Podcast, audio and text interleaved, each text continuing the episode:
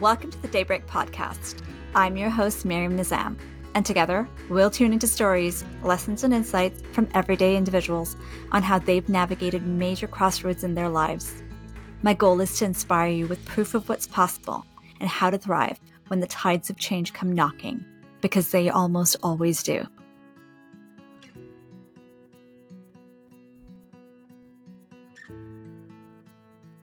On today's episode, my guest is Amanda Burgess, and we're talking about reinvention after loss and grief.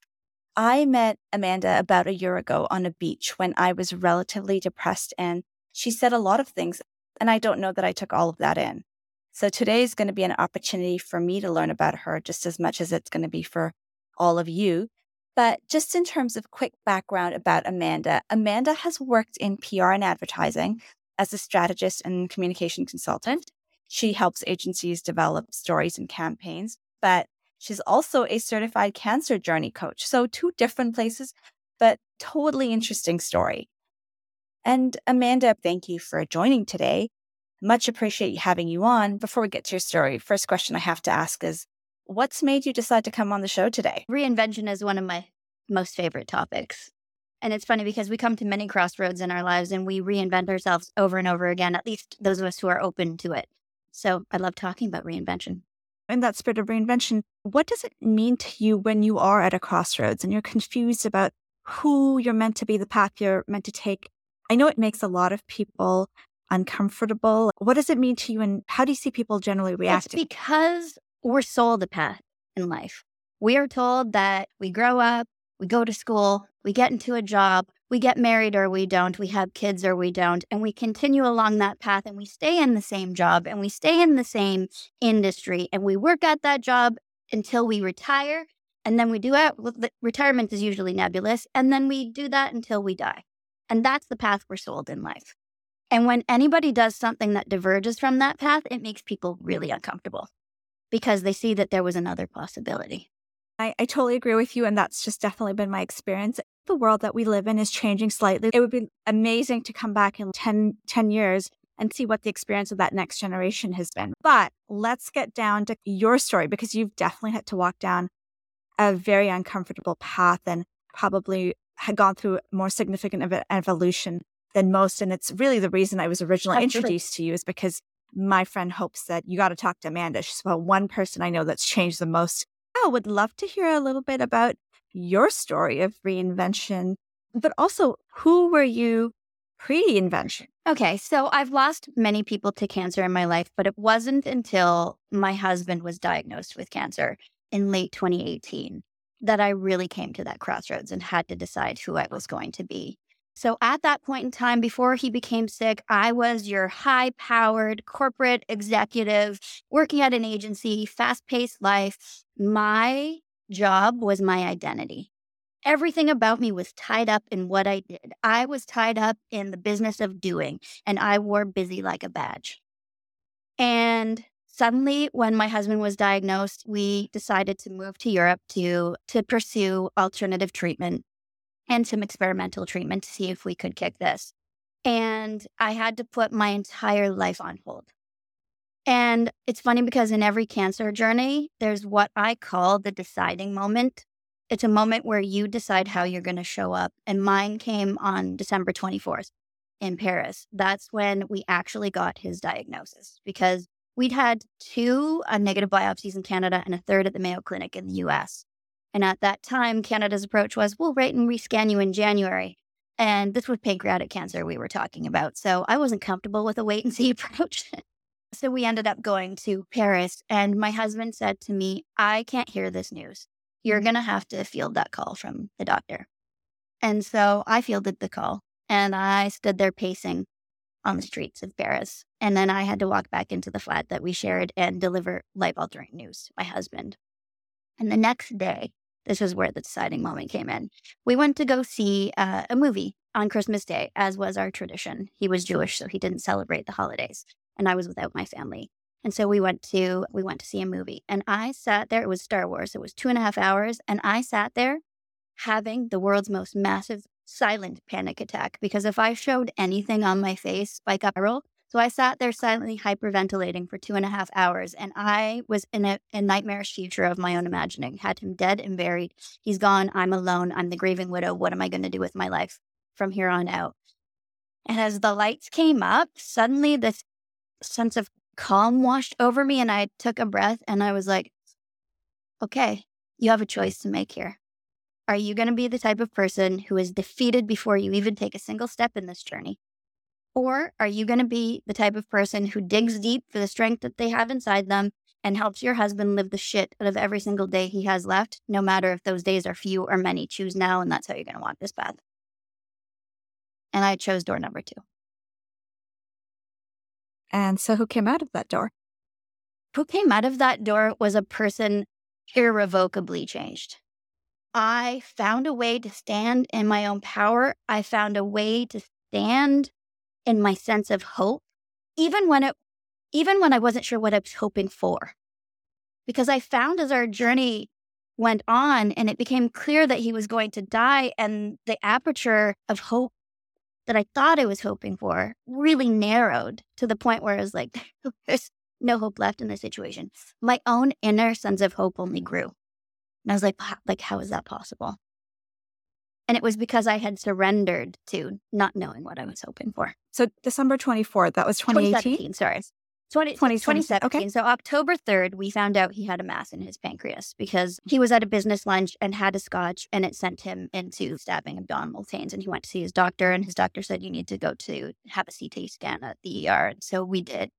And and then, like I said, we had several scans in Canada and some in the US. And then we went to Europe. He had a surgery in April of 2018, which was not successful. And he became very sick after that surgery. He developed a whole bunch of complications. And at a certain point, I said to the head radiologist, look, you, you just need to patch him up enough for me to get him home because it's time for us to go home now. And then we came home to Canada. And there was a certain day where he was having a good day, but I knew we had to have this conversation because he told me it was his wish from the beginning. I said, Look, I don't want to I don't want you to think that this is where things are imminently headed, but just so we're not scrambling, do you want me to get that paperwork started so that you can pursue your right to die? And he said, Yes, Amanda, it's time to let me go. And I saw everything I needed to see on his face, which I didn't see all the other times he asked me to let him die during the journey. Right. I finally saw peace and acceptance, and he was finally standing in his own power. So I said, Okay, let's do this. And so he chose his day and I said, okay, what day do you want to choose? And he, typical Gabe fashion, he said, the Americans aren't about freedom anymore. I'm taking their day. So he took July 4th. so 2018, July yeah. 4th. Yeah. Okay. Look, I'm, I know it's been a while and it's still, I'm listening to this and it's heartbreaking being here. So kudos to you for obviously seeing him through it and, and the strength that you've come out with in all of this. What did you learn about yourself? So you've obviously talked about hope, but what did you learn about yourself? One, and as you've gone through this transition, what are the different stages? Because I'm pretty sure, as strong as you are today and as committed as you were to embracing the unknown but coming out on top, I'm sure there were days you just broke down crying too, right? Like Absolutely. grief doesn't just there disappear. Were, but it's funny because um, there are not only stages of grief, there are layers of grief. And I think I had come to terms with the fact that he was going to die. Like and the way that he died was so beautiful and full of power, and he was standing in his own power, and there was such beauty in that. That yes, it took me a while to wade through that grief, but it took me so many more years to peel away those layers of grief and finally get to the grief for myself. Because I started to mourn the life that we were going to have as soon as he got diagnosed, because I knew that wasn't going to be our life anymore. And when he died, it wasn't just him that died, it was the life we were going to have that died. Our life together died. And suddenly, in, in the span of a breath, I went from we to me. And I had to figure out who I was going to be in this phase of my life that I didn't ask for or expected. And I had to figure out what I wanted my life to look like now that it was definitely not going to look like what I wanted it to. And there's a funny moment when it's, especially after a cancer journey, so much of who you are gets wrapped up into the caregiving role that when you don't have to do that anymore, it's now what? And I tried to go back to my old career. I was like, okay, let's try and go back. And I went back and I was still as good at it as I ever was. I still loved people. I still loved the puzzle of what I did with strategy and all of that. But there was something in me that was resisting it so hard. And I went back early and they just, they convinced me to come back early and said it would be part time. And part time ended up being 17 hour days. And I said, you know what? This isn't what I signed up for. I need some time. Can you? I don't want to be called. I don't care if there is an advertising emergency, which doesn't exist, but don't call me. I need a month to sit and think. And as the clock was ticking down to when I was supposed to give them my decision, I found that I just resisted the idea so hard of going back. And I meditated on it and meditated on it. And finally, the answer that came up was, You are trying to squeeze yourself back into a life that you outgrew. It's not there for you anymore. So, what are you going to do now? Who are you going to be? And I realized that the career that I had before and dress that I ate for breakfast every single day was putting me on a path to creating disease in my own body, whether that was going to be cancer or some other debilitating disease was yet to be determined. And I decided I wanted something different for myself. And I wanted to see who I could be if not for that person that I had to leave behind. And so I decided to go freelance and still, I was like, okay, so I'm freelancing doing the same thing I used to do, but I can say no now. I don't have to be as in it as I used to be. I was like, there's something more out there for you. And I kept getting these messages about life coaching. And I knew what life coaching was, but I never wanted to be a life coach. And I'm like, why am I seeing this everywhere? There's got to be a reason. And again, little voice inside me was like, you don't want to be a life coach, but there's cancer coaches. How about that?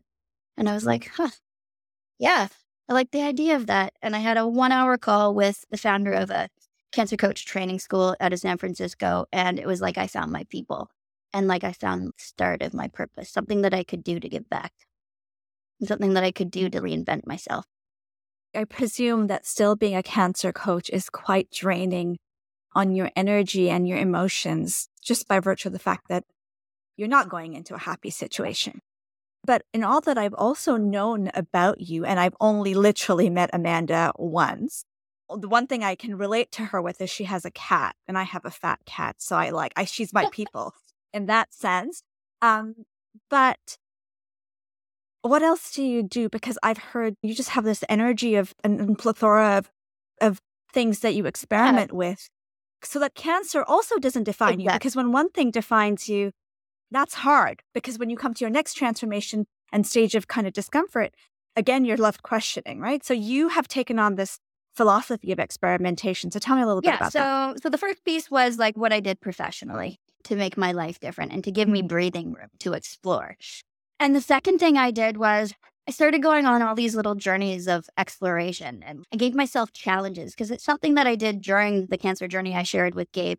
I started doing the the 100 days of happiness where you like post about something that makes you happy every single day as a practice so that I could incorporate gratitude and happiness into even the worst of the days because we think they can't coexist in us and, and they can. Happiness and grief can share the same table. So after he died, I was like, okay, who am I and who do I want to be now? So I started doing this. I called it the Unshakable Me Challenge. And I looked at a bunch of different fears that I had all year long, and I gave give myself challenges. I decided that I was going to like skydive, and that didn't come until a couple years later. But I set a whole bunch of challenges for myself, and then I read a book that sort of changed everything for me. I read Julia Cameron's Artist's Way. It's meant to unblock creatives. But what it does is you're supposed to go on an artist date every week. You take yourself out and you do things that only you input into. You don't have, you can't, somebody else can't go with you. You have to go and experience it yourself. And I just started experiencing all these corners of my own city that I never really knew existed anymore. And I started saying yes to things. And who knows, maybe I would hate it. But I was like, that's a new experience. And if I was a little bit afraid by it, I was like, you need to do that. So I did things like I went to a rage room and broke dishes, and I went to a knife skills workshop and learned how to use knives because I'd always been afraid to use anything but the little paring knife. The things that scared me. And I started to discover facets of myself through all of those experiences. And I started to meet my people. I started to find my tribe in all of these different corners of Toronto. And I started to collect people. And for the first time in my adult life, I wasn't afraid to say, This might sound weird, but I feel like we could be friends. I love that. And I love the Unshakable Me challenge. I'm also curious are you any good at cooking or are you? I'm okay. I'm okay at cooking. I don't love it. I like to bake. I'm more of a baker. I like the science part of mm-hmm. it. So the artistry part of it, I don't understand as much. And it's like, why isn't it working according to the recipe? Oh, because you have to play with the recipe. okay. So the knife skills have really benefited in the Definitely. kitchen. Definitely. Yeah. Okay. Fair enough. Um, okay. I yeah, I love this unshakable me challenge, and I think it's something I, I love to get across to people more. But in your evolution, there are certain things that have stayed with you that are core to you. What would you say are those core things? Curiosity, openness, okay. playfulness, like a sense of play and silliness, for sure. Okay. A third for adventure. And a belief that the things that scare you contain information about what you need most. And sometimes it is a good warning. We're built with fear internally to save us from true danger. But most of the things we fear are the things we should pursue in some way, shape, or form. Lots and lots to to learn about you and just your journey. And I'm always in awe and inspired. And Amanda's a great writer. I, she posts on, on Facebook regularly and has a website, and I'm going to share that information on the website so that people can access you. But here's a cheesy question You can't change the past, but knowing what you know now, what advice would you give your younger self?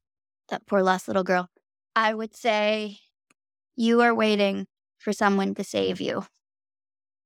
But in the end, you're going to save yourself.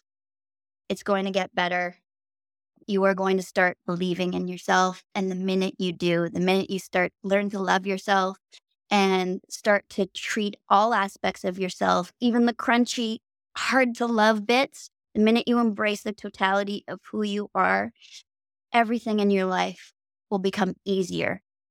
Not easy, because life is never easy, but easier. You will be able to breathe. You will be able to step into your authenticity. And the moment you do that, you will find your people and your world will open up more than you could ever imagine. You hit the nail on the head. It becomes easier, but not easy. So there's always going to be moments of anxiety because people are evolving beings. And so what do you do on a daily basis when you have those anxieties and, you know, potential questions in your head?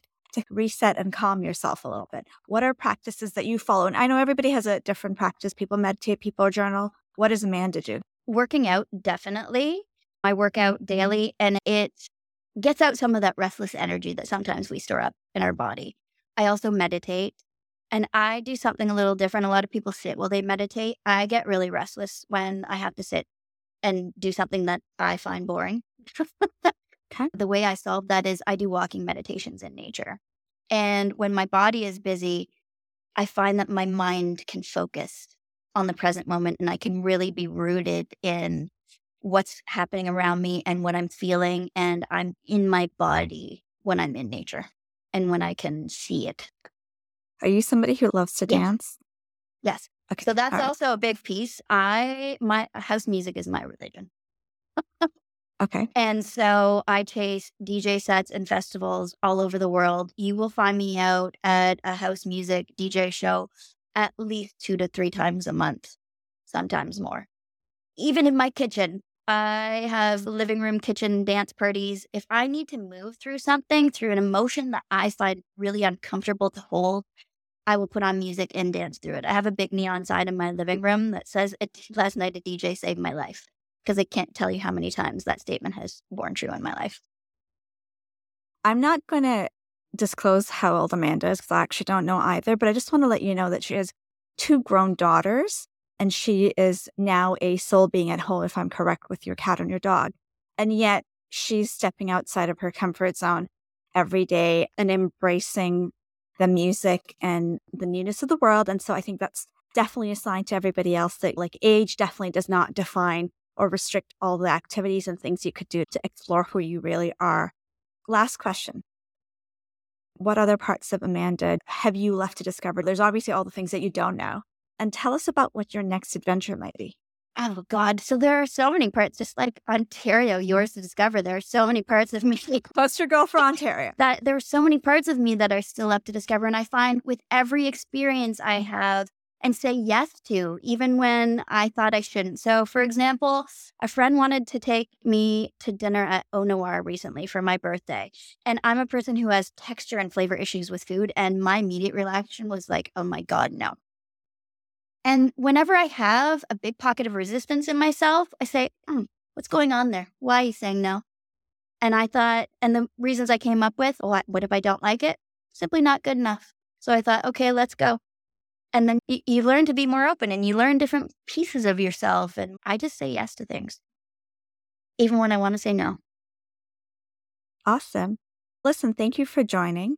I, like I said, I met Amanda at a time when I was really down and I didn't know a whole lot about her. Uh, at least I didn't take in as much of our experience as I did. And I've learned a ton about her. And I've also watched her evolution online over the last little while and inspired by her and hope that I also get to uh, experience more of me over the next couple of months, years, and hopefully everybody can join along. But but I'm going to share Amanda's details. And thank you, Amanda, for being oh, here thank tonight. you for having me. I'm so glad I did this interview with Amanda. I now recollect her mentioning so many of these things a year ago during our walk on the beach, but then I wasn't in a place to really take it in. I am now, and I'm forced to ask myself who is the unshakable Maryam? I've been on a few adventures recently, as you know, this podcast being one of them, but there's so much to discover who I am and also likely who you are. Don't lose that opportunity. And so, as we end today's episode, our united challenge is to dig deep and decide who we are going to show up as when we hit that uncomfortable proverbial crossroad, turning point, and next phase in our lives. And while you're at it, I challenge you to truly explore the things that scare you, because they contain information about what you need most. It's a reminder that you know yourself best and that you have the power to help you. And now that you've taken a break, let's go explore. Until next time, live strong and embrace the daybreak.